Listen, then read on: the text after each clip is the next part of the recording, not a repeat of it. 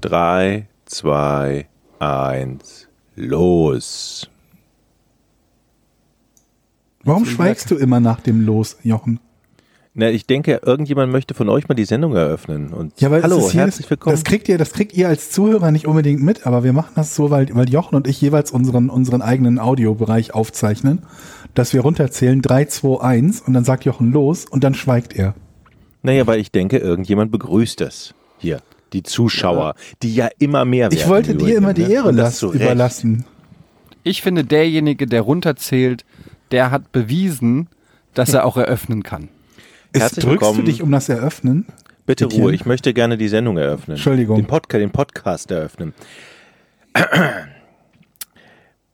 Herzlich willkommen. Hey, jetzt unterbrich mich doch nicht. Entschuldigung. Das dauert halt auch sehr lange mit der Eröffnung. Das ist nicht einfach mal so. So da muss man sich konzentrieren. Du bist doch vom Radio, so, da kannst du das auch nicht so machen. Ja doch, aber im Radio ist ja was für die langsameren Leute und für die Älteren auch. Ja, aber wenn es da on air geht, dann musst du halt, da kannst du da nicht 20 Sekunden, das ist so wie Schwarzbild senden. Gib dem Jochen noch 15 Jahre, der kann den Fernsehgarten moderieren. Ist das nicht schon besetzt mit der Frau Kiwi? Ruhe jetzt. Hat die nicht einen Nippelblitzer gehabt? Habe ich auf Bild gelesen heute. Die Kiwi? Ja, ich meine schon. Konisch, aber wer will das sehen? Die hat irgendwie ein durchsichtiges Shirt. Ich habe kein Internet gehabt die Tage und das heißt, ich konnte nur mit dem Handy internetten. Und dann habe ich Google News aufgerufen und bei Google News kriege ich halt News über Nippelblitzer von Fernsehgartenmoderatorinnen. Was sind denn Nippelblitzer? Ja, das irgendwie, die ist nass geworden und dann konnte man die Nippel sehen, glaube ich. Und dann stellt das jemand ins Internet und gemacht. Nee, ich glaube, die Zuschauer haben sich darüber beschwert oder so. Ich bin mir nicht ganz sicher. Nippelgate. Wir haben endlich. Ich bin mir nicht sicher. Nippelgate. Ich habe das nur so halb gelesen. Können wir die 11. Folge können wir da das Niveau vielleicht etwas anheben? Fang doch erstmal an, sie überhaupt zu eröffnen. Unser Niveau war doch wohl nie extrem niedrig, oder? Für unsere Verhältnisse. Für mich geht's erst los, wenn Jochen die Sendung richtig eröffnet. Ja, okay. Dann lass uns doch mal die Sendung eröffnen. Nimmst du überhaupt auf, Georg? Ich nehme auf, ja. Das ist gut. Bevor du anfängst, wollte ich dir nur sagen, alles Gute und viel Glück für die Eröffnung. Jetzt bin ich wirklich ruhig. Hau rein. Leute. Hallo und herzlich willkommen. Du schneidest doch den Kram nicht vorher weg, dann tu doch nicht, du musst ja nicht so tief Luft holen. Also du schneidest doch unser Gespräch, was wir bis jetzt gemacht haben, nicht weg. Nein. Warum auch? Also machst du jetzt eine Eröffnung oder nicht? Ja. Sonst mache ich eine. Dann mach du eine. Hi. Das war die Eröffnung? Das reicht. Was denn? Sehr gut. Das ist doch okay. Was ist denn los? Wie sagst du denn Leuten Hallo auf der Straße? Machst du auch nicht. Wir sind Hallo ja nicht auf der Straße. Und herzlich willkommen zu Georg Zahl. Wir sind ja nicht habe Folgendes auf der Straße erlebt. Hier. Naja, die Leute hören es teilweise einfach beim Laufen. Moment, man spricht ja wohl anders allgemein, wenn man eine Sendung eröffnet, als man so sprechen würde. Das stimmt. Also wenn du jetzt sagst, zum Beispiel, hallo und herzlich willkommen zu Wetten, das mit mir, Etienne Gardet, dann ist das ja was anderes, als wenn du sagst, hallo und herzlich willkommen, lieber Postbote in meinem Haus. Das hört sich aber ähnlich an. Das wäre geil. Da klingelt der Postbote, hallo, lieber Postbote. Moderation im echten Leben. Ich habe sie eigentlich schon vor 3 Tagen erwartet, als sie mir keinen Zettel in den Briefkasten geworfen haben, ich eine SMS kriegte mit der Uhrzeit, als ich angeblich nicht antreffbar war und trotzdem da war, sie nicht geklingelt. Beim DHL, da schreibe ich nochmal einen Beschwerdebrief hin. Ja, du schreibst es schön immer auf Facebook, wo es richtig viel bewirkt. Haben wir dieses Thema schon mal gehabt oder wo habe ich das gesehen oder gehört? Wenn Busfahrer so sprechen, Jochen, wie Piloten. Facebook sind. Ach so, nee, das kenne ich nicht. Wenn Busfahrer sprechen wie Piloten? Ja, aber die Piloten, die begrüßen danach immer, hallo und herzlich willkommen an Bord der Lufthansa und so weiter. Stell dir mal vor, Busfahrer würden das so machen wie Piloten. Aber sind das nicht die Getränke... Also die Stewards? Die Getränkebringer, die dir begrüßen? Nee, ihr spricht ihr Kapitän, das ist doch immer, oder? Aber am Anfang doch nicht, oder? Doch, der Pilot spricht doch selber. Meinst du, die Stewardess sagt doch nicht durch, wie weit man noch entfernt ist? Am Anfang wird man erstmal begrüßt von den Stewardessen. Dann kommen die Sicherheitshinweise und so, ne? Genau, dann herzlich willkommen an Bord. Und dann meldet, wenn man die Reiseflughöhe erreicht hat, dann meldet sich die Pilotin oder der Pilot, damit wir da auch mal korrekt sind, ja? Es gibt nämlich auch viele Pilotinnen. Das kann auch schon vorher passieren. Das kann auch, muss nicht die Reisehöhe, ist, glaube ich, nicht an die Reisehöhe gebunden. Meistens ist das wahrscheinlich ein guter Anlass, um einfach mal das Gespräch zu suchen. Weil er dann gechillt ist, weil er dann den Startvorgang hinter sich hat. Dann hat er das Anstrengende geschafft und dann... Ja, wir haben jetzt hier unsere Flughöhe erreicht von 333.000 Meilen. 333.000 Meilen. Ja, ich wusste, dass du dich da jetzt wieder drauf stürzt, Georg. Ich habe aber 333.000 Meilen. Du hast das nicht ausreden lassen. Das ist hinter dem Mond. 333.000 Meilen minus 300.000. Das finde ich sowieso das allerletzte, ja. Wenn diese Pilotinnen und Piloten einfach so reden, als wäre es nichts. Ich aber mit massivster Flugangst da sitze und denke, scheiße, das ist einfach nicht das normale Leben. Das ist hier der blanke Horror. Da kriege ich... Ja, aber wie sollen jetzt denn sonst nach den Rechtskurve, dann können Sie einnehmen und dann können Sie da sehen und dann sind wir gleich schon da. Deshalb verabschiede ich mich schon von... Eine halbe Stunde vorher wird man ja schon verabschiedet. Ja, vielen Dank, jetzt können Sie noch da mal fühlt man sich unsicher, kaufen. Ne? So. Der hat seinen Arbeitstag schon beendet und du bist dann noch 10 Kilometer und ich denke, die wahnsinnigsten Dinge, dass wir gleich abspielen, weil der ist schon gar nicht mehr im Cockpit. Der hat ja schon Tschüss gesagt. So weit geht's ja schon. Der ist rausgeschmissen. Das ist unser Pilot, der da mit dem Fallschirm rausspringt. Sekunde mal, ich muss mal jemand ins Telefon. Ernsthaft? Hallo, wir nehmen gerade Podcast ohne Namen auf. Das ist jetzt die 11. Folge schon. Wer ist denn da? Hallo? Wie bitte? Meine Frau ist das. Ach so. Ich bin gerade im Studio. Ich nehme gerade Podcast ohne Namen auf mit. Ne? Kann ich dich nachher nochmal anrufen? Nein. Okay. Sprich, wir sprechen jetzt oder es ist vorbei? Bis gleich. Mir ist gerade aufgefallen. Ich spreche jetzt auch zu meiner Frau ganz anders als sonst, ne? Ja. Könnte ich dich in 10 Minuten zurückrufen? Ich bin gerade im Studio. Ich finde diese komischen Pausen, die Piloten machen, die machen Pausen mitten im Satz. Ja, mitten im Satz, an Stellen, wo es überhaupt keinen Sinn ergibt, wenn die dann so sagen, wir fliegen. Jetzt. Da denke ich immer, die gucken gerade auf das Instrument und dann habe ich so einen Wimpernschlag von, da ist aber ein komisches Signal jetzt. Ich überspiele das mal und rede einfach weiter. Wir haben vermutlich eine Mute-Taste. Meine Damen und Herren, wir befinden uns auf, und dann drücken Sie die Mute-Taste. Was ist das da für ein Lichtjochen? Und dann sprechen Sie weiter. Genau. Ich glaube, das ist auch so ein bisschen Steffen Simon, der Kommentator, spricht ja auch so ähnlich. Und ich glaube, es ist so ein Arroganzfilter. Es ist so durch die erhobene Nase gesprochen, kommt es dann so ein bisschen langsamer raus. Ja, warum klingen die so nasal beim Sprechen? Ja, vielleicht haben die so einen Druckausgleich oder sowas. Das kann natürlich sein, dass irgendwie dass das nur so wirkt. Vielleicht haben die auch spezielle Mikrofone wegen des Drucks. Oder die haben so wirklich Forschungen gemacht, dass das beruhigt, wenn man so spricht oder sowas. Wir wissen auch, unter unseren vielen Zuhörern etliche Piloten haben, oder? Die können es uns auch mal mitteilen. Ich habe nur gehört, dass jemand von euch privat einen Piloten? Ich wollte gerade sagen, ich kenne jemanden, der sich beworben hat und diese Tests gemacht hat und dann nicht genommen wurde. Der ist jetzt DJ. Aber es ist halt unheimlich schwer, glaube ich, Pilot zu werden, weil du halt, also diese Auswahltests unfassbar krass sind. Du darfst ja auch irgendwie Konzentrationsaufgaben, du darfst keine Sehschwächen haben und so. Also 1000 Sachen, die du da bestehen musst. Das ist echt, glaube ich, es ist leichter beim CIA genommen zu werden, habe ich das Gefühl, als Pilot zu werden. Also es ist richtig, vielleicht haben wir ja mal einen Pilot, der ich kenne, also in meinem Bekanntenkreis habe ich auch niemanden, der Pilot ist. Und von meinen ehemaligen Mitschülern auch nicht. Also nicht, dass ich wüsste. Ich kenne jemanden, der Pilot ist, aber nur so Cessnas fliegen kann, also kein Passagierflugzeug. Ja gut, das ist ja wieder was, also ich meine jetzt wirklich so Linienflieger-Pilot. Ach, das ist was anderes. Okay. Ja, das sind andere Flugzeuge, Jochen. Ja, die Frage ist, ob die Ausbildung, also mich würde interessieren, ob die Ausbildung die gleiche ist. Aber wahrscheinlich. Ich glaube nicht, ne? Nee, würde ich auch. Würde ich jetzt mal nicht sagen. Wir müssen den Smudo mal fragen. Der hatte auch so tausende Pilotenscheine, ne? Mhm, aber auch. Och Hund, was machst du denn da? Mich würde mal interessieren, braucht man für so ein Speedboot oder sowas, braucht man da irgendeine Sonder... Wir haben doch gelernt, dass Speedbootfahren gefährlich ist. Ja, aber erst bei 300 irgendwas. Erstmal Geschwindigkeitsrekorde. Nee, ich meine jetzt so einfach so ein Motorboot. Och, Poppy, was machst du denn da? Pepi? Für ein Motorboot ein Führerschein? Ja. Ich glaube schon. Ich meine, es war früher zumindest mal so, dass man irgendwie so Außenborddinger bis zu irgendwie 5 PS oder so durfte man ohne Führerschein fahren und ab da dann brauchte man einen. Poppy, was machst du denn da? Wieso? Du hol die doch mal aus dem Vogelkäfig raus. Könnt ihr euren Familienangehörigen das nächste Mal einfach sagen, wenn wir produzieren? Das ist ja unprofessionell hier.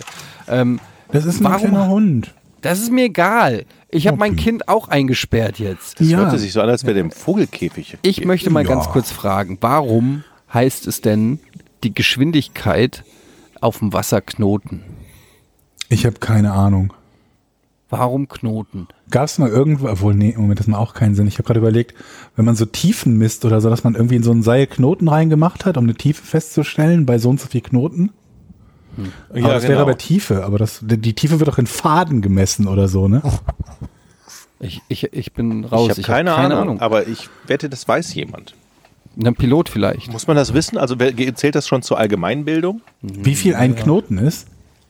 Ja. Also die Umrechnung? Nee, das glaube ich nicht, dass das zu einem ist. Es ist schon schwer genug, dass die Leute von Kilometer in Meilen pro Stunde umrechnen können.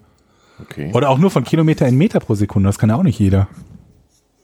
Von Kilometer also pro Stunde in Meter pro Sekunde. Ein Kilometer oder 10 Kilometer pro Stunde sind 10 Kilometer pro Stunde sind. Was hast du gesagt? Meter pro Sekunde ja. Das heißt, ich muss, wenn ich 10 Kilometer, das sind 10.000 Meter in einer Stunde schaffe. Ja. Eine Stunde sind 60 Minuten. Ja. Dann schaffe ich, wenn ich 10.000 in ich kann es nicht visualisieren vom Kopf. Wenn ich 10.000 Meter in 60 Minuten schaffe, wie viel schaffe ich dann in einer Sekunde? Das heißt, eine Null. Hä? Eine Null weg. Ist das nicht mal 60 mal 60? Durch 60. Ach Georg, weißt du immer mit deinen Zahlen? Naja, wenn es 60 Minuten gibt in der Stunde, dann mache ich schon mal 10.000 mal 60, dann weiß ich schon mal die 60, Minuten. Also mal 360. Oder 3.600. 60 mal 60. 10.000. Ja. 10.000. Ich stelle euch beide gerade als Dozenten vor. 10.000. Wieso mich? Ich will es doch gerade lösen und dem Etienne helfen. Ich weiß es doch, glaube ich. Also, ich weiß es doch, während du selber gerade mit den Fingern in der Hand rechnest. 10.000, meine Güte, das ist ja nun wirklich nicht schwer. 10.000 in einer Stunde. Ja. Dann eine Stunde hat 60 Minuten, dann rechnest du mal 60 und hast 10.000 mal 60. Und das rechnest du mal 60. Nee, Moment, 10.000 mal 60 ist 600.000. Ja, und das mal 60.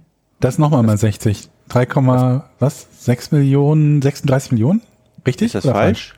Ist das falsch oder was? Ist mein also 10.000 km/h sind 36 Millionen Meter pro Sekunde. Ach so, nee, warte mal.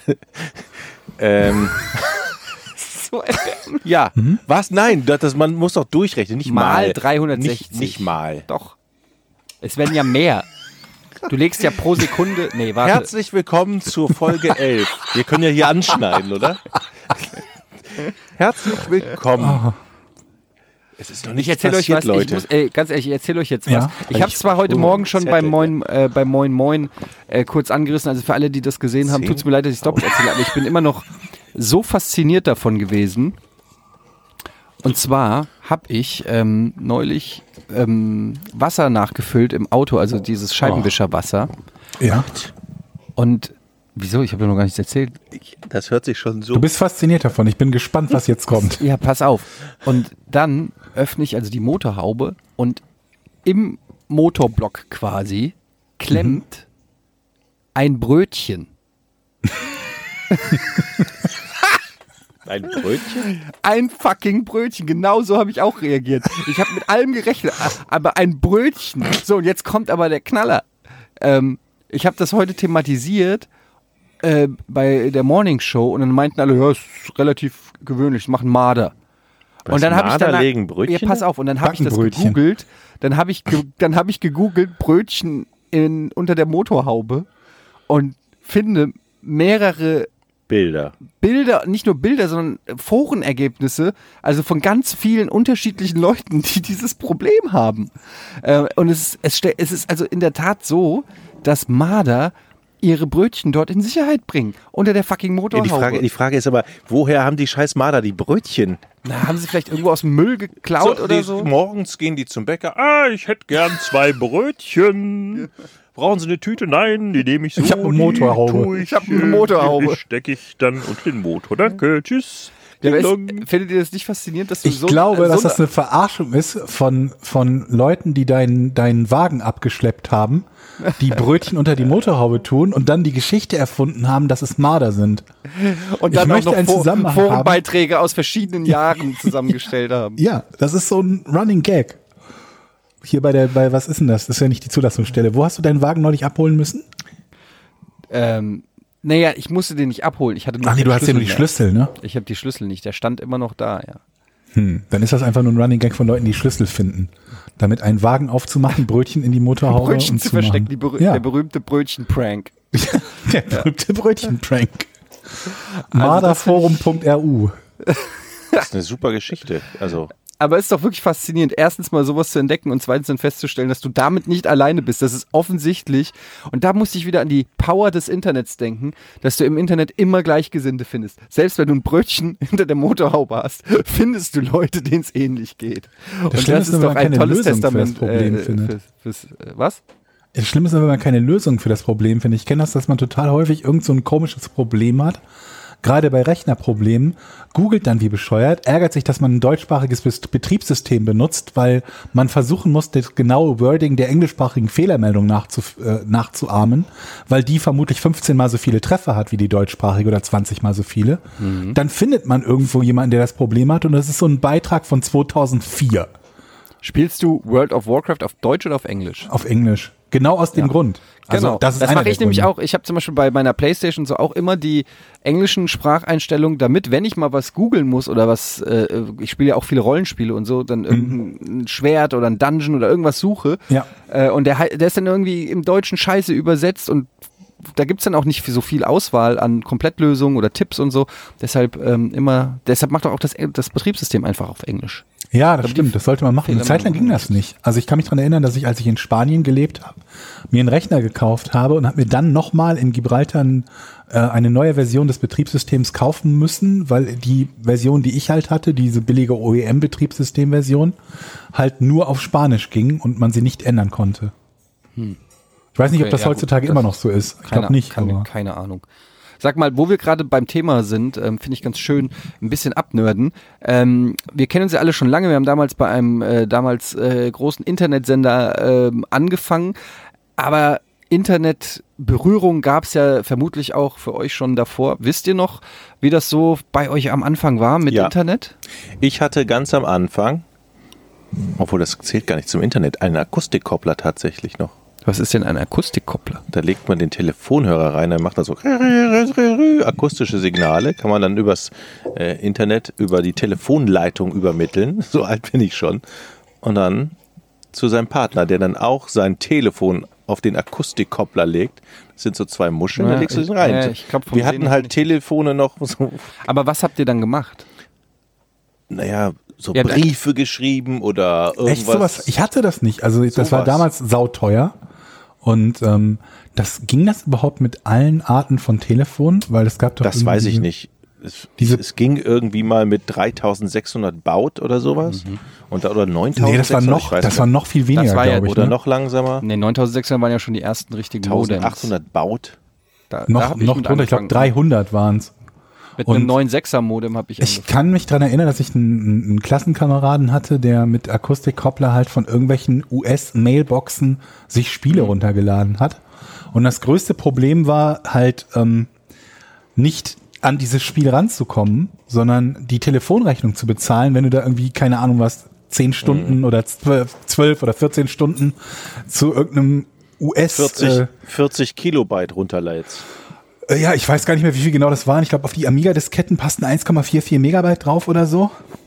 Also ja, es hat auf jeden Fall fortgeschrittenes Stadium. Aber das war auch mein... Ja. Nee, es hat auf jeden Fall lange gedauert und deswegen war das größte Problem, was die Leute halt hatten, dass wer damals so in dieser Hacker-Szene und so drin war, dass die sehr häufig alle möglichen Arten von Kreditkarten und Telefonkartenbetrug gemacht haben, um sich halt dieses Telefonieren leisten zu können. Ich muss gestehen, dass ich da ein bisschen drin war. Ich habe nämlich, das fiel so ein bisschen auch kurz vor meine aktive Quake-Zeit und noch ein bisschen in die aktive Quake-Zeit, bevor es aber so richtige Flatrates gab. Und da gab es so Kreditkartenfakes. Das wurde dann im IRC, also ich habe auch nur teilweise Codes gekriegt. Das war dann im IRC, hast du irgendwelche Login-Daten bekommen. Und das waren im Prinzip prepaid Telefonanschlüsse. Wie lange nachträglich kann man für eine Sache noch belangt werden? Dafür glaube ich lange nicht mehr. Aber ja, hätten nicht auch theoretisch Kreditkartendaten funktioniert? Also du brauchst ja die Nummer, dann die Zeit, wann es abläuft und diese Security-Nummer, ne? Man braucht ja kein Passwort für eine Kreditkarte, nicht notwendigerweise und überall. Theoretisch nicht, ne? Ja. Also das weiß ich nicht. Ich war auch, also ich weiß auch nicht genau, wo die Sachen herkamen. Ich weiß nur, es gab so IRC-Räume, wo du halt diese Login-Daten gekriegt hast. Und das waren für Provider. Also ich war zum Beispiel bei UUNet, das war damals ein sehr schneller Provider, der einen guten Ping dann auch zum Zocken ermöglicht hat. Und da hast du dich dann einfach eingeloggt. Das ging meistens nur so eine Woche, dann wurde das irgendwie gesperrt, aber konntest dann eine Woche umsonst zocken. Und das ging, weil wer immer diesen Account hatte, der hat das quasi prepaid schon bezahlt gehabt. Und irgendwie, wie die dann die Login-Daten gekommen sind, das weiß ich jetzt auch nicht. Aber hat dich das nicht interessiert, dass du vielleicht etwas Kriminelles machen könntest? Mich hat ja sogar die Polizei mal angerufen, deswegen. Die Polizei hat dich angerufen. Ich habe damals mit unserem Ex-Kollegen Thomas Schanze in Frankfurt in einer WG gewohnt und der Telefonanschluss war auf ihn angemeldet. Und der war richtig pisst, weil die Polizei hat bei ihm angerufen und er hat natürlich keine Ahnung gehabt, was ich da im Internet so für Schabernack treibe. Und dann haben die bei mir angerufen und dann habe ich halt gesagt, sorry, also die haben gefragt, ich soll es doch zugeben, sie hätten hier ziemlich stichhaltige Beweise, dass ich das einmal gemacht habe, das wären 80 Euro, soll ich da, oder 80 Mark, damals, weiß ich gar nicht. Aber du hast aber noch Glück gehabt, ne? Ja, warte. Und haben halt gesagt, so, soll ich doch zugeben und dann hätte sich das Thema schnell erledigt. Ich bin aber ich bin ja nicht doof. Ich habe nämlich mich erinnert. Du bist nicht ehrlich. Das auch. Aber ich habe mich erinnert an meinen Jura, an meine 3 Semester Jura, die ich studiert habe. Du hast 3 Semester Jura studiert? Ja. Mhm. Und da hat der Professor nämlich gesagt, niemals, Sie als angehende Anwältin, sage ich das, niemals werden Sie vor der Polizei irgendetwas zugeben. Es gibt kein Recht, kein geltendes Recht in Deutschland, dass Sie dazu zwingt, irgendwas der Polizei zu sagen. Mhm. Und der Trick ist nämlich, die Polizei macht es so, die sagen, wir haben hier 80 Euro, geben Sie das zu. Und dann sagst du, die 80 Euro war ich. Und dann sagen die, warten Sie, ich habe die Null falsch gelesen, es waren 8000. Ja, dann kannst du nicht, das war ich nicht. Ja, oder sie sagen dann ganz einfach, unter demselben Anschluss sind aber noch viel mehr zusammengekommen oder so. Also, genau, und du weißt eben nie, was für ein Rattenschwanz. Also da gibt es so ein gutes Video, das heißt irgendwie, so ein englischsprachiges, warum sie niemals mit der Polizei sprechen sollten. Also warum man immer von dem Recht Gebrauch machen sollte, die Aussage zu verweigern. Und das ist extrem erschreckend. Das ist einmal ein Jurist und einmal ein Polizist, die halt sagen, welche Fragen dann gestellt werden und warum man nicht gewinnen kann, selbst wenn man komplett unschuldig ist. Er sagt, der größte Fehler, den du machen kannst, auch wenn du unschuldig bist, ist freiwillig mit der Polizei zu reden. Das hat mich ein bisschen beängstigt. Jedenfalls wollte ich eigentlich nur sagen, dass meine erste Berührung mit dem Internet war tatsächlich auch diese Zeit, wo man noch viel zahlen musste, um überhaupt online zu gehen und dann auch in Mailboxen. BBS, Bulletin Board Systems hießen die ja noch. Habe ich sehr viel Zeit verbracht und auch sehr viel Geld für. Ich habe einmal eine 800 Mark Telefonrechnung nach Hause gebracht. Das ist krass. Da habe ich noch zu Hause gewohnt. Meine Mutter ist ausgerastet, hat sofort den Computer, der aus so einem rollbaren Computertisch stand, den hat sie sofort aus meinem Zimmer rausgerollt und ich durfte 4 Wochen lang nicht an den Computer ran und so. Wie alt warst du da? Du musst doch eigentlich auch zu der 15, Zeit 16. Achso, weil ich überlege gerade, zu der Zeit schon zu deinem Provider weil ich kenne das halt, dass man die Leitung halt zum Provider, man brauchte einen Provider, der irgendwo in der Nähe war, weil man sich über den Provider halt einwählen musste. Das heißt, wenn du einen hattest, wo das Gespräch zum Provider kein Ortsgespräch war, war das schon mal schlecht. Genau. Das musste man vermeiden und dann, glaube ich, war es doch in den allermeisten Fällen irgendwie ein relativ fester Betrag nur für das normale, typische im Internet surfen, ne? Oder war das nicht so?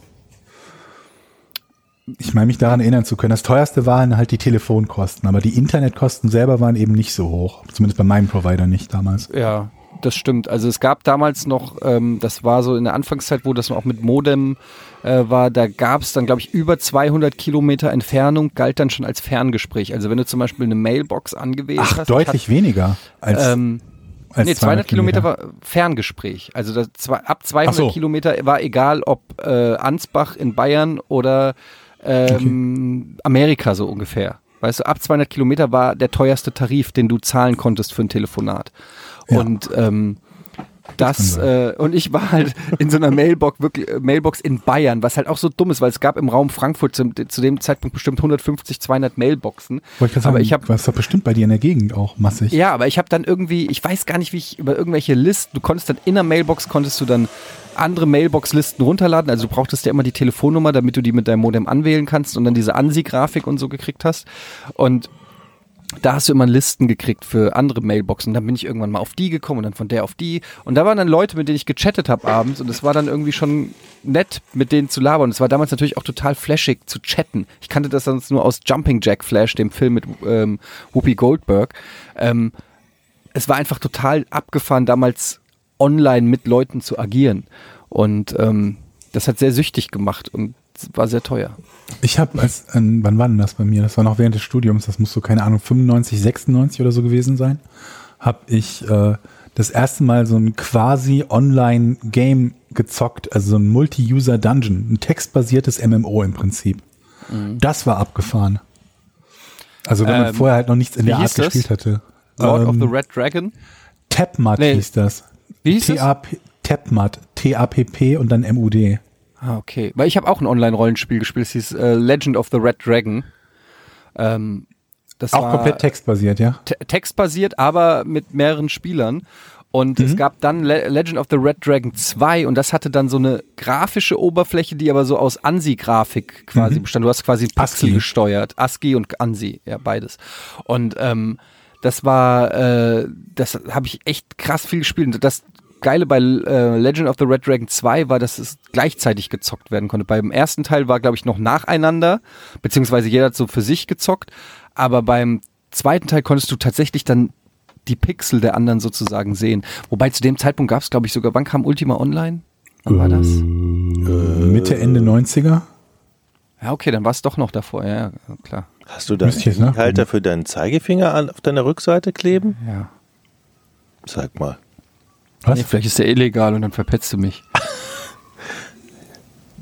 Ich habe so eine Halterung am Handy. Ultima Online, ich guck's gerade mal nach. 97. Wie viel? 97? Ende 97, ja. Also das war dann doch 3-4 Jahre vor Ultima Online. Aber das ist dann, glaube ich, ich hätte gedacht, Ultima Online wäre noch ein gutes Stück früher gewesen. Das ist ja dann tierisch ins Rollen gekommen nach Ultima Online. Das Thema, also das Genre. Mhm. Ultima Online, dann gab es dieses Meridian 59, oder wie das hieß. Kennt ihr das noch? Nee. Erstes 3D. Erstes Rollenspiel war Diablo. EverQuest, ja. Und dann bin ich da in die Dungeon gegangen, dann musste man auf diese Fässer rumschlagen und das habe ich nicht verstanden, dann habe ich wieder aufgehört nach 10 Minuten. Bei Diablo? Ja. Das ist aber kein Online-Rollenspiel in dem Sinne. Nein, ich weiß. Das ist kein MMO. Nein. Ich wollte nur sagen, Das war nicht so wie ihr. Ja. Ich habe auf dem C64 Paperboy und Summer- und Wintergames gespielt. Ja, das war gut, das hatte ich auch 10 Jahre. Das war später, genau. Da darf ich dann später drüber reden. Ja, Etienne? Nee, es macht einfach keinen Sinn, zu sagen, ich habe Ultima Online nicht gespielt, weil ich Paperboy auf dem C64 gespielt habe. Es tut mir leid. Okay, das macht keinen Sinn. Ich bin korrekt hier. Jetzt hast du den Salat. Jetzt wird auch bei dir jede Aussage auf die Goldwaage gelegt, Freundchen. Ich habe euch doch neulich erzählt von den Morden in meinem Viertel, ne? Ja. Ist einer dazugekommen? Passiert, oder was? Nee, aber ich musste daran denken, weil wir kurz zuvor darüber gesprochen hatten, als ich neulich durch den Park ging. Ich hatte Poppy dabei, also den kleineren meiner beiden Hunde. Nicht, dass der andere Hund wirklich groß wäre, aber Poppy ist noch mal kleiner. Und dann habe ich so ein Pärchen gesehen, das sich gestritten hat. Im Park. Sonst war da niemand außer diesem Pärchen.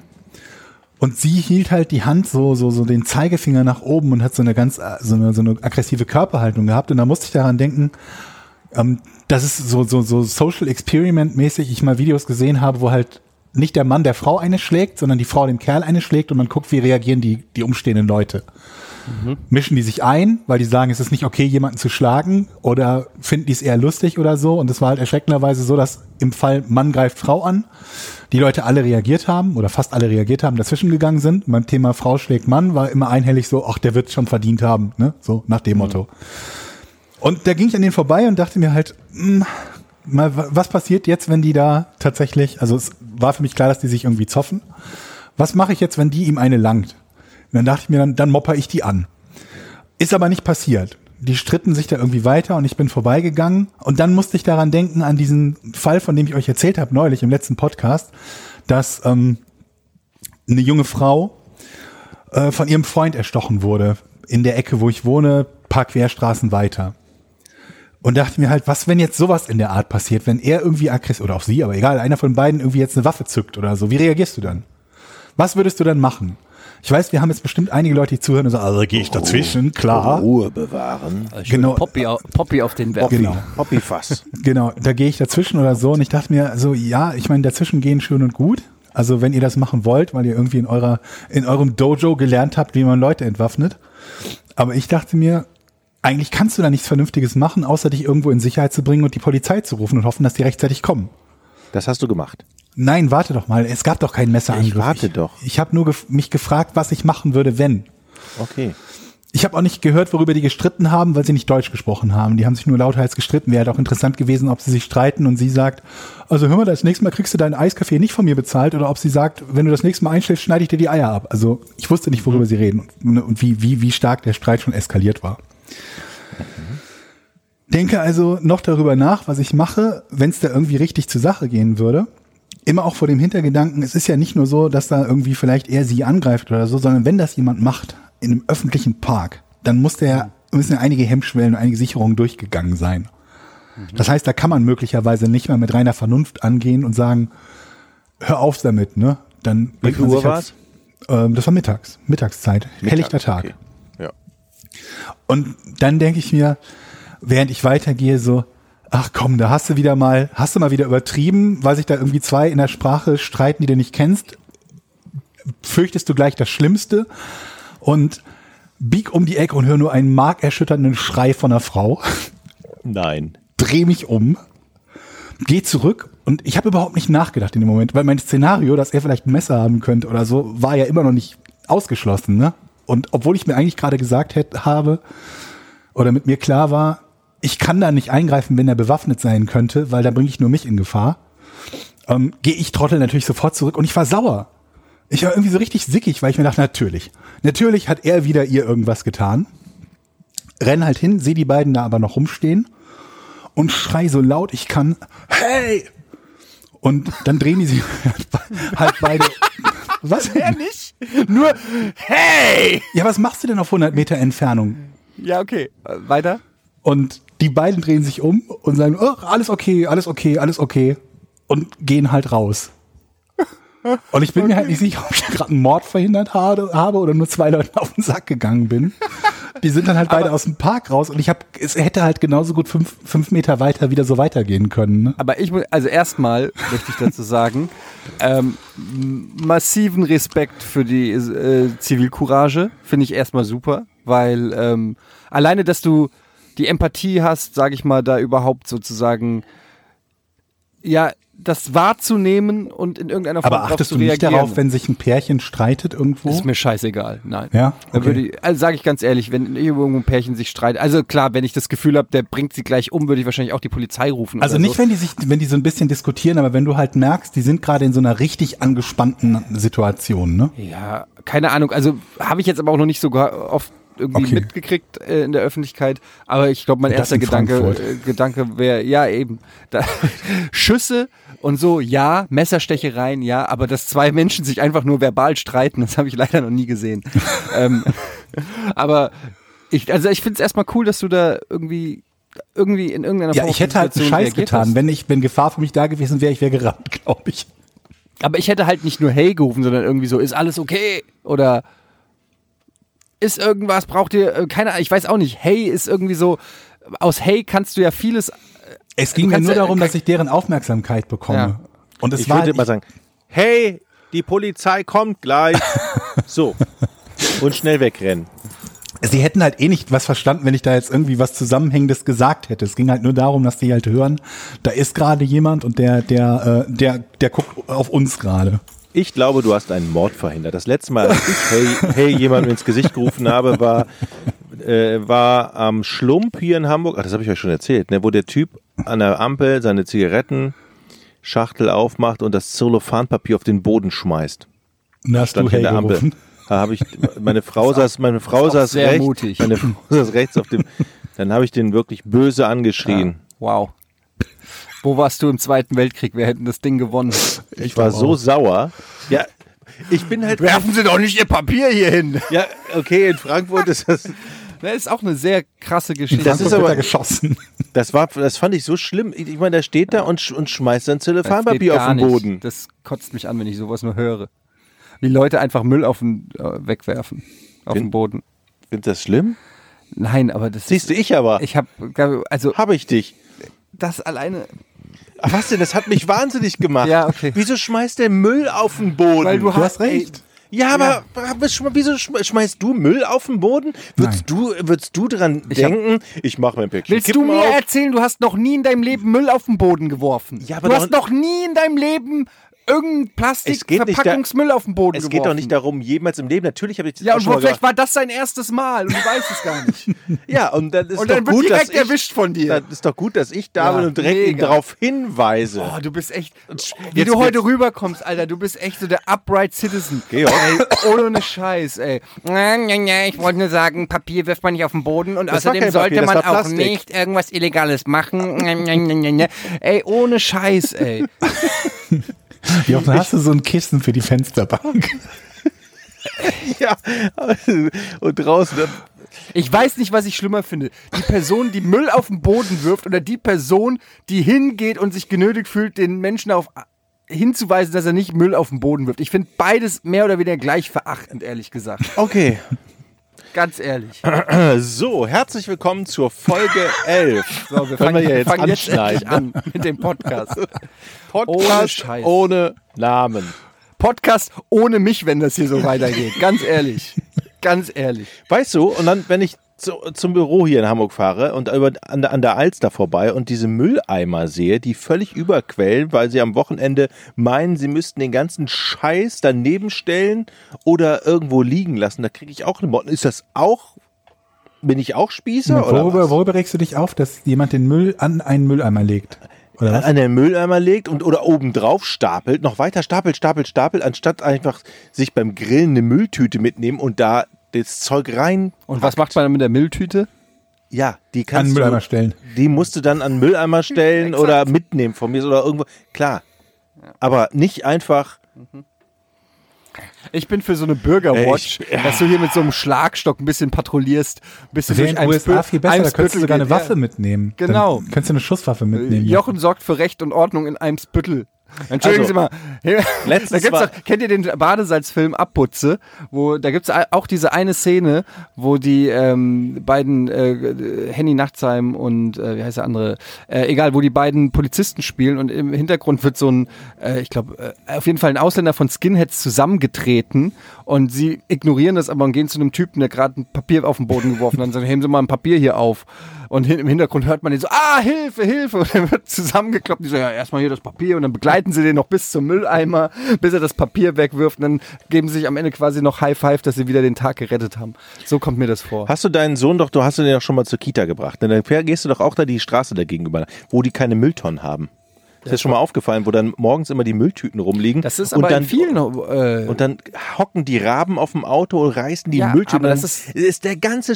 bin ich denn spießig, wenn ich sage... Das ist aber so die Regel hier in Hamburg. Ich weiß es, weil ich früher in der Bundesstraße war das genauso. Da hatten wir nicht Mülltonnen im Haus. Ich will doch nur wissen... diese lila Müllsäcke, die du auf die Straße stellen sollst. Stört dich das oder nicht? Ja. Okay, mehr wollte ich ja nicht wissen. Oder was heißt stört's mich? Ich find's nicht geil. Ja. Okay, ja. Wenn ich dir sagen würde, was mich alles stört, ey, da könnte ich... Naja. Was denn? Was stört dich denn heute zum Beispiel? Außer so. Der Typ rechts neben dir. Ja, der stört mich heute. So. Was hat dich denn heute gestört? Kann ich... Was war das denn? Was war denn das, Georg, bitte? Mein Stuhl. Das war kein Stuhl. Entweder Hund oder du. Achso, dann habe ich gefurzt. Was war das, der Furzstuhl? Das ist halt so, es ist halt der Stuhl, aber ich finde es bestimmt lustiger, wenn ich sage, ich habe gefurzt. Ich kann das wiederholen. Nein, es ist viel lustiger, wenn es der Stuhl ist. Ja, wiederhol's bitte. Habt ihr es gehört? Ja. Ja, ich habe nur einen Furz gehört. Oh. Also, was ich ja eigentlich ursprünglich das heiß hier drin. Fragen wollte, ist, wie ihr ins Internet so gekommen seid. Was war denn deine so ersten Erfahrungen im Internet, Georg? Ja, das war, glaube ich, tatsächlich dieses Tapmat, dieses Spiel. Damals noch von den Universitätscomputern in Aachen aus, weil ich irgendwie keinen internetfähigen Computer zu Hause hatte. Und so wisst ihr noch die ersten Websites und so? Ich überlege gerade. Ich glaube, es gab's da echt schon viele gute Websites, die man regelmäßig besucht. Das war doch sowas, wo Leute eine einzelne Website gemacht haben für etwas, was heutzutage so ein News-Posting wäre oder so, ne? Mhm. Ich merke gerade, wie schlecht mein Gehirn ist. Ich weiß es gar nicht mehr. Chat City war damals groß, weiß ich noch, wo man halt so mit Leuten chatten konnte. Das war halt damals der heiße Scheiß.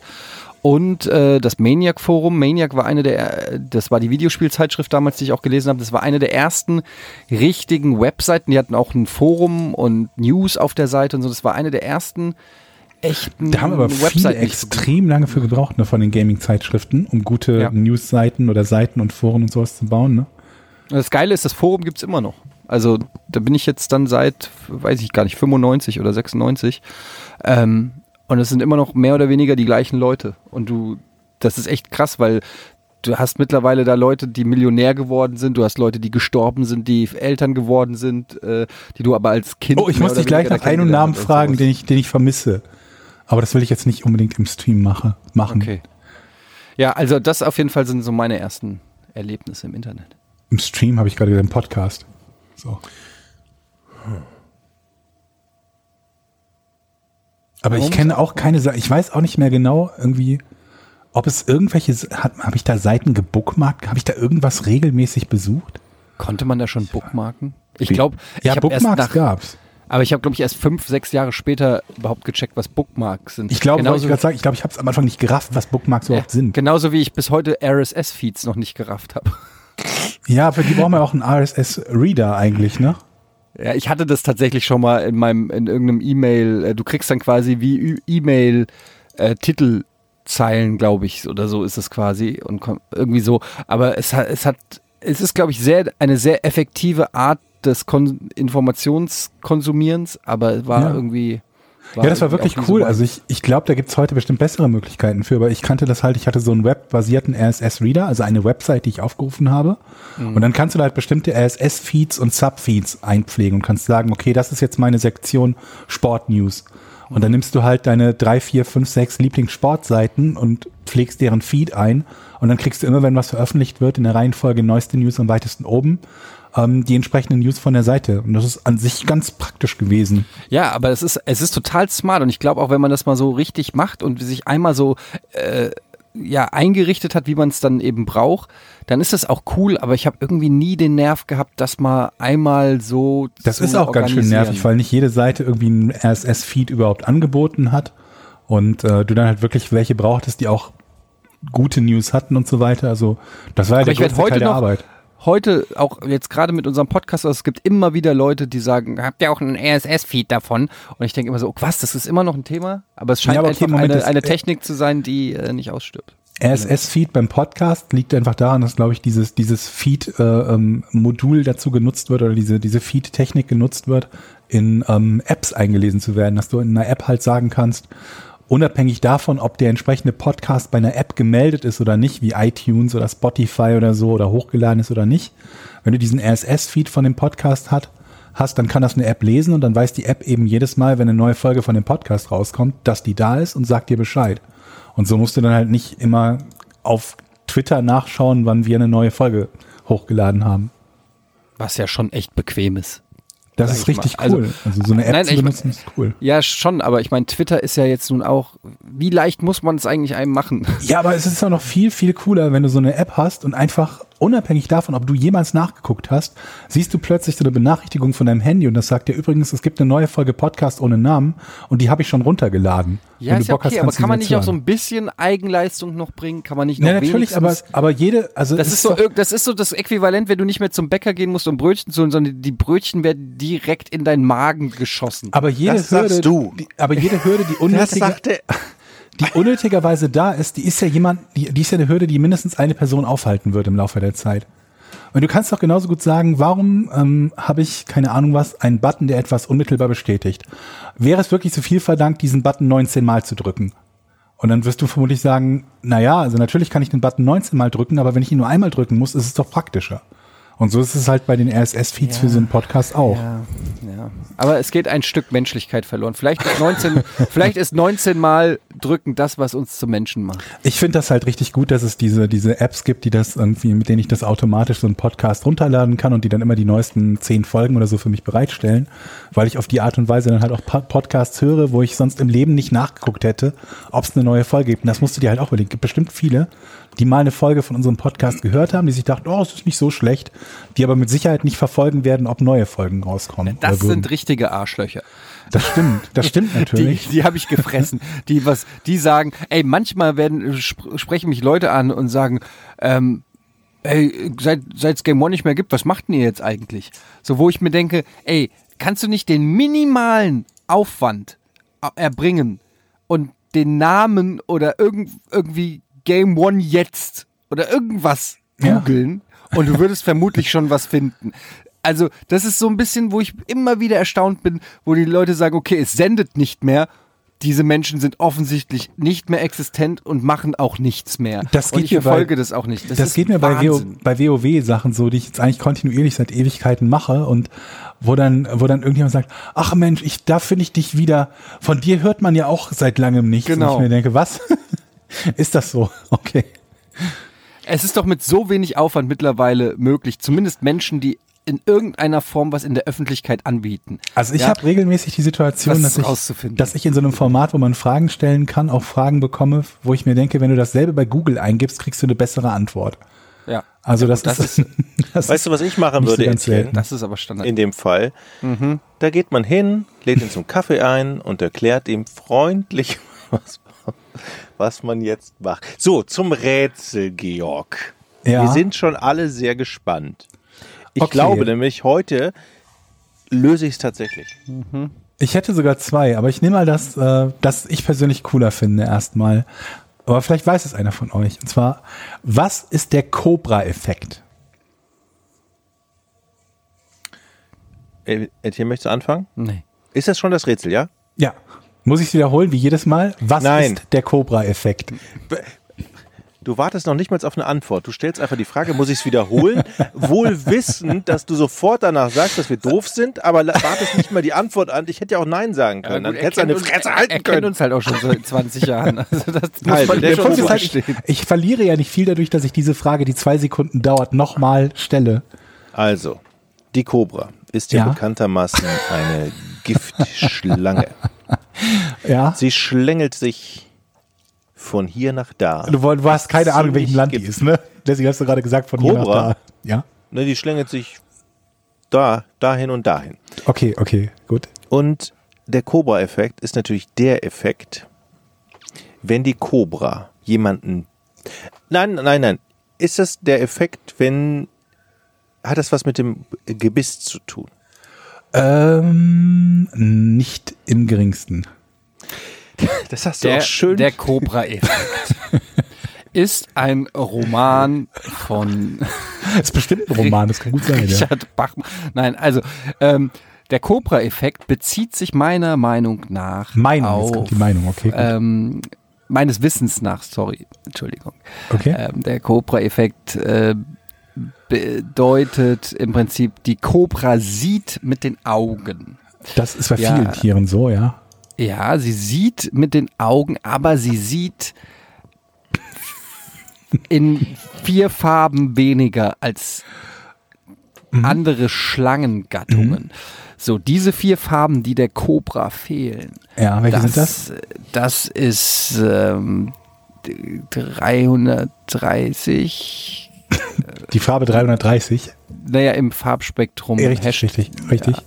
Und bis 300. Georg sagt, dass ich dran sein soll. Okay, ist es was mit der Sehfähigkeit der Cobra? Nie. Aber es geht um die Schlange. Ja, absolut. Das sind immer so dumme Fragen. Hat es was mit der Cobra zu tun? Ja, aber es kann doch vielleicht auch eine andere Cobra... Vielleicht gibt es andere Sachen, was Cobra heißt. Spitzname von einer Elite-Einheit oder so. die Cobra-Einheit oder Panzer. Gut. Bei Georgs Rätseln, die uns hier auftischt, hältst du das nicht für möglich, dass das plötzlich rauskommt? Ja, nee, Moment, ihr denkt ja völlig falsch.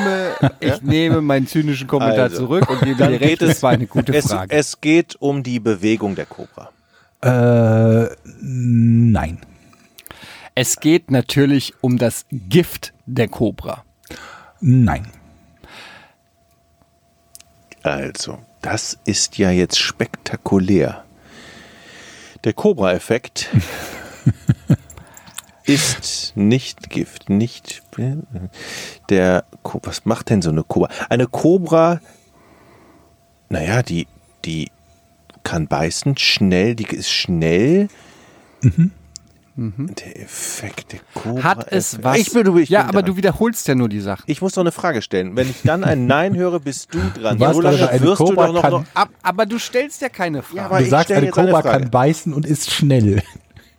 Georg? Ja, richtig. Hat es was mit der Farbe der Cobra zu tun? Nein. Hat es was mit den Schuppen der Cobra zu tun? Nein. Ist es ein Film mit Dolph Lundgren? Du stellst jetzt zwei. Nein, ist es nicht. Was? Nein.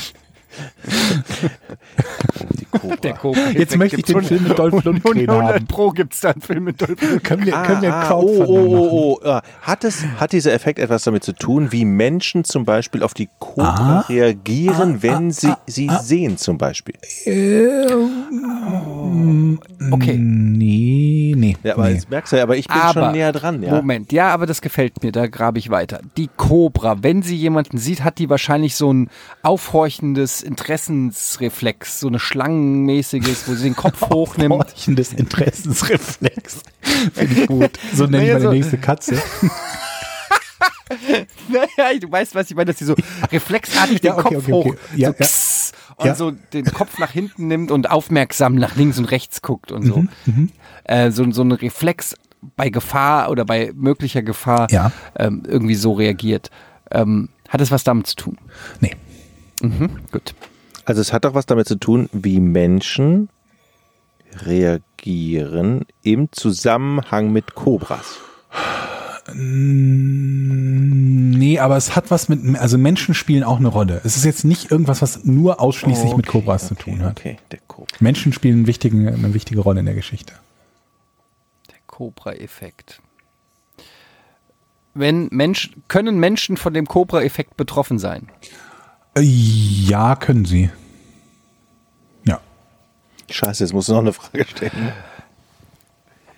Menschen, die den Cobra-Effekt erhalten, die können etwas nicht mehr, was sie vorher noch konnten. Nee, das ist komplett die falsche Richtung. Nee. Ja, das habe ich mir gedacht. Der Cobra-Effekt. Ich glaube, ihr müsst ein bisschen in eine andere Richtung denken. Sagt euch Streisand-Effekt etwas. Barbara Streisand? Barbara Streisand-Effekt? Ja, sagt euch dieser Effekt etwas. Nein. Okay, Streisand-Effekt, der bezeichnet ein Phänomen. Sie wollte, glaube ich, damals, da ist irgendwo ihr Haus fotografiert worden von irgendwem und sie wollte verhindern, dass diese Bilder irgendwie verbreitet oder gedruckt werden. Und sie hat damit das Gegenteil erreicht, nämlich dass diese Bilder überall verbreitet wurden, weil das Interesse erst dadurch geweckt wurde, dass sie halt es verhindern wollte. Denkt mal ein bisschen mehr in diese Richtung. Es ist jetzt nicht unmittelbar das Verhalten einer Cobra gemeint. Gibt schon wieder viel zu viele Tipps, ich weiß. Aber wir können es trotzdem nicht lösen, weil wir zu doof sind. Deswegen gebe ich auch diese Tipps. Der Streisand-Effekt hat quasi aufmerksam gemacht, obwohl man nicht das Gegenteil damit erreichen will. Der Cobra-Effekt ist insofern ähnlich als das, Jochen. Naja, ich frage mich ja, warum nennt man das Cobra-Effekt und nicht einfach Schlangeneffekt? Es muss ja ein etwas Cobra-spezifisches sein, was diese Schlange ausmacht. Und da überlege ich gerade... Also vielleicht ging es auch einfach nur um Cobras. Cobra-Effekt. Der Cobra-Effekt tritt ein, wenn du im Prinzip dich davon stehlen willst, ich weiß nicht. Aber durch das Davonstehlen noch mehr auf dich aufmerksam. Also, hat es auch hier in diesem Fall etwas mit Prominenten zu tun? Nee. Ich hätte mir jetzt ein Ja gewünscht. Das weiß ich. Also, wenn du der Cobra-Effekt eintritt, bedeutet das ja ganz einfach, dass du laut bist, obwohl du leise sein möchtest. Der Cobra-Effekt. Im übertragenen Sinne ist das sogar, geht das in eine richtige Richtung. Aha. Ich möchte jetzt kein kategorisches Nein sagen, deswegen kriegst du das ablehnendste Ja, was ich geben kann. In Form von im übertragensten Sinne geht das in die richtige Richtung. Das nehme ich, das habe ich auch bei Frauen heißt schon. Aber, das heißt aber eigentlich auch, bitte nicht bitte nicht auf dieser Strecke weiterdenken. Willst du mit zu mir? Oh, ja, gut. Okay, great success.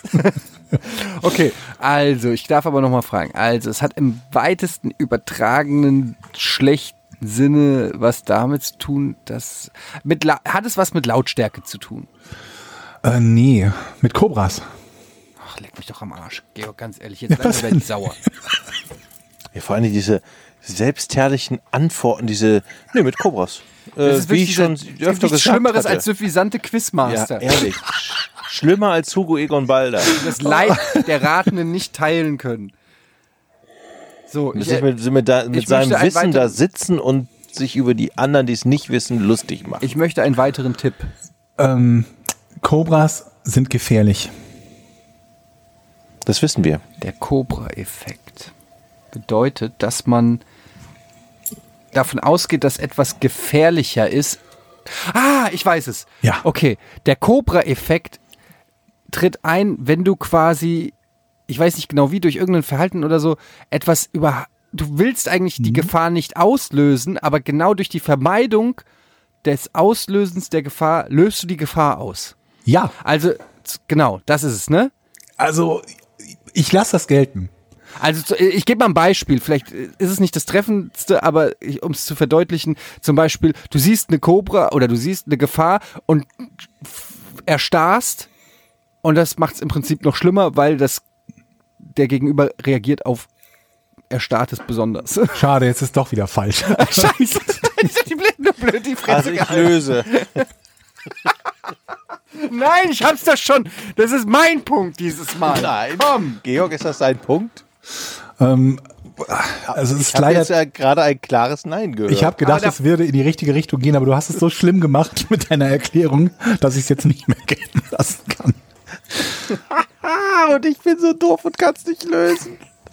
Also der Cobra-Effekt ist der, dass Etienne war schon auf dem richtigen Weg. Das ist doch nicht dein Ernst, dass du jetzt nicht mal jetzt lösen kannst. Kannst du jetzt lösen? Ja, dann bitte. Ja. Also der Cobra-Effekt ist die Herstellung einer Gefahr durch Vermeidung der Gefahr. Ja. Punkt. Ja, er hat ja gesagt, ich krieg den Punkt. Okay, oder? Wir lassen das gelten. Also das Phänomen, dass Maßnahmen, die getroffen werden, um ein bestimmtes Problem zu lösen, dieses Problem verschärfen können. Also es wäre zum Beispiel nicht, du siehst eine Kobra und rennst vor Schreck weg in einen Autounfall rein oder rennst vor ein Auto oder so. Das ist nicht dieses Konzept. Und ich erkläre euch das Beispiel. Ein britischer Gouverneur wollte einer Kobra-Plage Einhalt gebieten, indem er Kopfgeld auf jedes erlegte Exemplar aussetzte. Scheinbar funktionierte das Konzept zunächst gut. Immer mehr tote Schlangen wurden abgeliefert. Jedoch wurde deren Anzahl nicht gemindert, da die Bevölkerung dazu überging, Kobras zu züchten und zu töten, um weiterhin von der Prämie zu profitieren. Als das Kopfgeld nach einem gewissen Zeitraum wieder aufgehoben wurde, ließen die Züchter die Tiere frei, da sie keine Verwendung mehr für die Kobras hatten und dadurch hat sich dann indirekt, dank staatlicher Förderung, die Zahl der Kobras vervielfacht.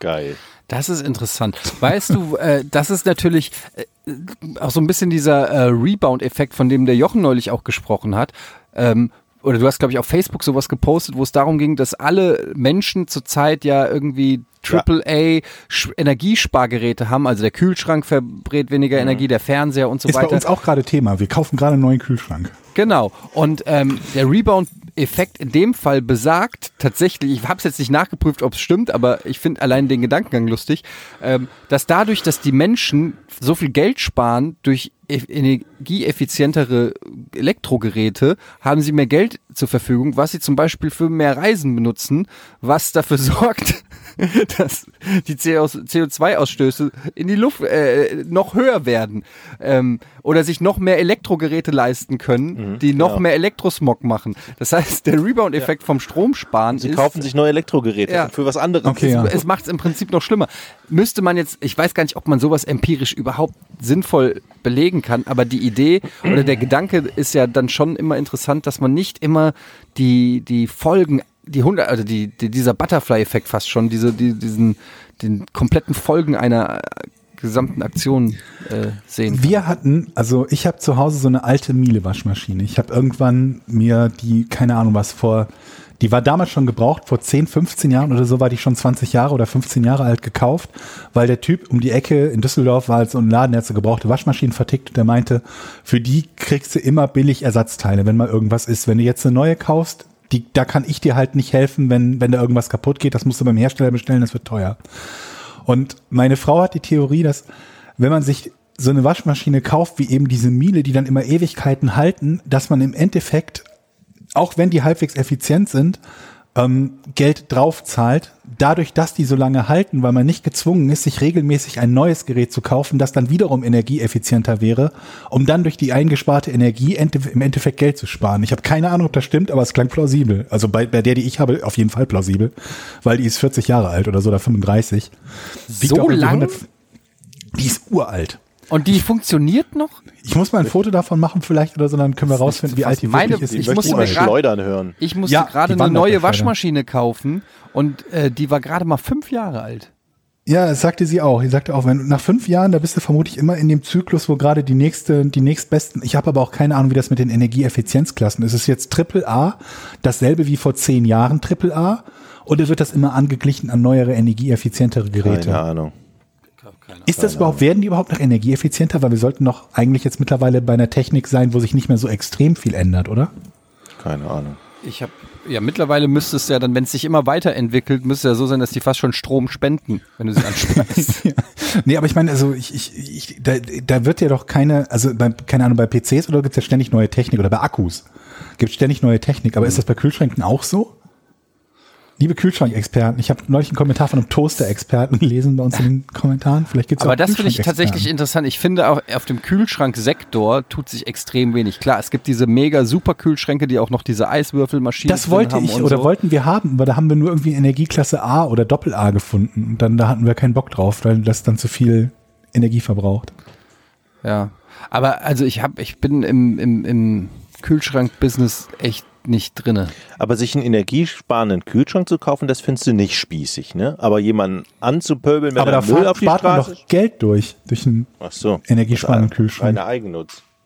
Ja, Jochen, bist du heute Social Justice Warrior? Aber wenn sich Eigennutz verbinden lässt mit Umweltnutzen, ist das doch nicht verkehrt, oder? Nö. Ich finde, wir sollten sowieso... Ach komm, ich weiß auch nicht. Heute ist nicht mein Tag. Nee, du sitzt hier mit dem Rotstift und verbesserst gerade die Grammatik auf Rechnungen. Ich kann keine Grammatik verbessern. Ja, also wirklich. Aber du hattest gesagt, Georg, du hast 2 Rätsel. Wollen wir das noch machen oder würde das jetzt den Rahmen sprengen? Nee. Ich habe nur immer jetzt so ein Ersatzrätsel gehabt für den Fall, dass das erste zu schnell gelöst wird. Ich weiß, ich bin optimistisch, aber... Das ist noch, ganz ehrlich, in der Geschichte, die jetzt noch nicht so lange ist, dieses Podcast, aber noch nie eingetreten, dass wir dich mit zu schneller Lösung überrascht haben. Ich glaube, die Angst kann ich dir erstmal nehmen. Dabei war auch so, dass das Rätsel, was wir jetzt nicht hatten, habe ich gedacht, wäre eher so kurz, dass es sofort gelöst ist, weswegen ich das zweite Rätsel dazu genommen habe. Achso, dann mach doch mal kurz. Stell mal nur die Frage. Okay, nur mal die Frage. Vielleicht können wir einfach, und dann können wir entscheiden, ob wir die Es gibt Folge so ein paar, bei denen ich das Gefühl habe, dass Etienne das möglicherweise sofort weiß und das wäre eines davon. Und zwar, welcher berühmte Filmcharakter hat die Catchphrase Sayonara Baby? Sayonara Baby? Mhm. Ich bin raus. Ich weiß, Sayonara Robocop weiß ich, aber Sayonara Baby. Ich bin komplett raus, ich kenne mich da nicht aus. Du kennst den aber, den Charakter. Sayonara Baby. Shit.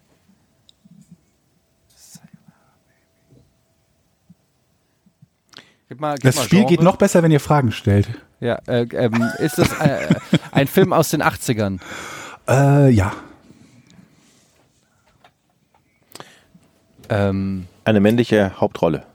Ach, ja. Ich bin gar nicht dran. Etienne ist dran. Eine männliche Hauptrolle, ein Actionfilm oder? Ja. Ja. Ist es Arnold Schwarzenegger? Ja. Ja. Aber in welchem Film? Sayonara Baby. Ist das Phantomkommando? Mhm. Ich kenne nur Terminator. Richtig. Jochen hat's gelöst. Also ich meine, du hast es nicht gesagt, aber in der... Jochen hat abgestaubt. Jetzt geht der Sack ja auch noch als Gewinner aus diesem Podcast. Ich eher heute noch die Krise, ey. Ja, den Elfmeter mit dem Knie ins Tor gestolpert. Er kennt genau einen Film. Ich habe das Genre eingegrenzt, ich habe das Jahr eingegrenzt, ich habe den Schauspieler eingegrenzt und er stoppt ab mit dem bekanntesten Franchise, weil ich denke, Georg nimmt bestimmt nicht das bekannte Franchise, sondern das Unbekannte. Na gut. Na, ich dachte, ihr fallt ein bisschen mehr darauf rein, aber es gibt gar nicht so viel reinzufallen, wenn man es so leicht eingrenzen kann eigentlich. Weil der Witz an der Geschichte ist, die spanische Version des Films einfach. Er sagt ja Hasta la Vista Baby. Aber da Hasta la Vista Spanisch ist und das im Englischen keinen Sinn macht, weil es ja darum geht, dass der Witz ist, dass er etwas nicht Englischsprachiges sagt, brauchten sie eine andere Sprache. Und deswegen sagte da halt nicht Hasta la Vista Baby, sondern Sayonara Baby. Moment, in der spanischen Variante sagt er Sayonara Baby. Ah, okay. Richtig. Nicht schlecht. Ein Punkt für mich. Ein Punkt für Jochen. Ja. So können wir die Sendung doch, den Podcast doch super beenden. Ganz genau genommen ist natürlich, eigentlich hast du den Punkt ja auch nicht verdient, weil du hast gesagt, ich kenne nur Terminator. Das ist nicht die Antwort. Ist es Terminator? Da hast du sofort gesagt, das ist richtig. Ja, weil ich mir dachte, das ist das zweite Quiz und du bist schon nörgelig und quengelig und willst ins Bett. Dann lösen wir das sofort. Naja, na gut.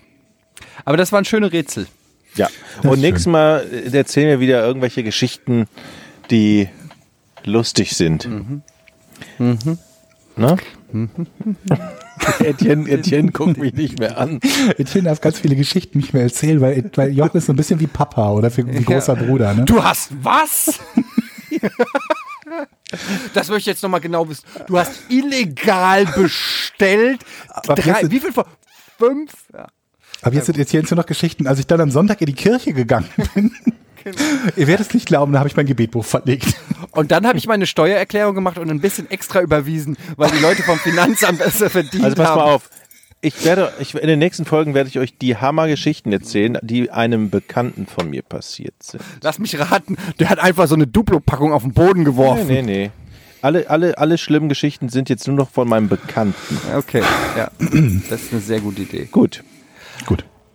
Alles klar, das war's mit dem Podcast ohne richtigen Namen. Ihr könnt uns gerne auf Twitter unter twitter.com/Podcast ohne Name followen. Ihr könnt uns eine Rezension auf iTunes hinterlassen oder einen Kommentar bei Podigy. Habe ich noch irgendwas vergessen? Ihr könnt uns weiterempfehlen bei Spotify. Oder supportet dieses fantastische Projekt. Mir macht es nämlich großen Spaß, trotz Jochen. Also, tschüss.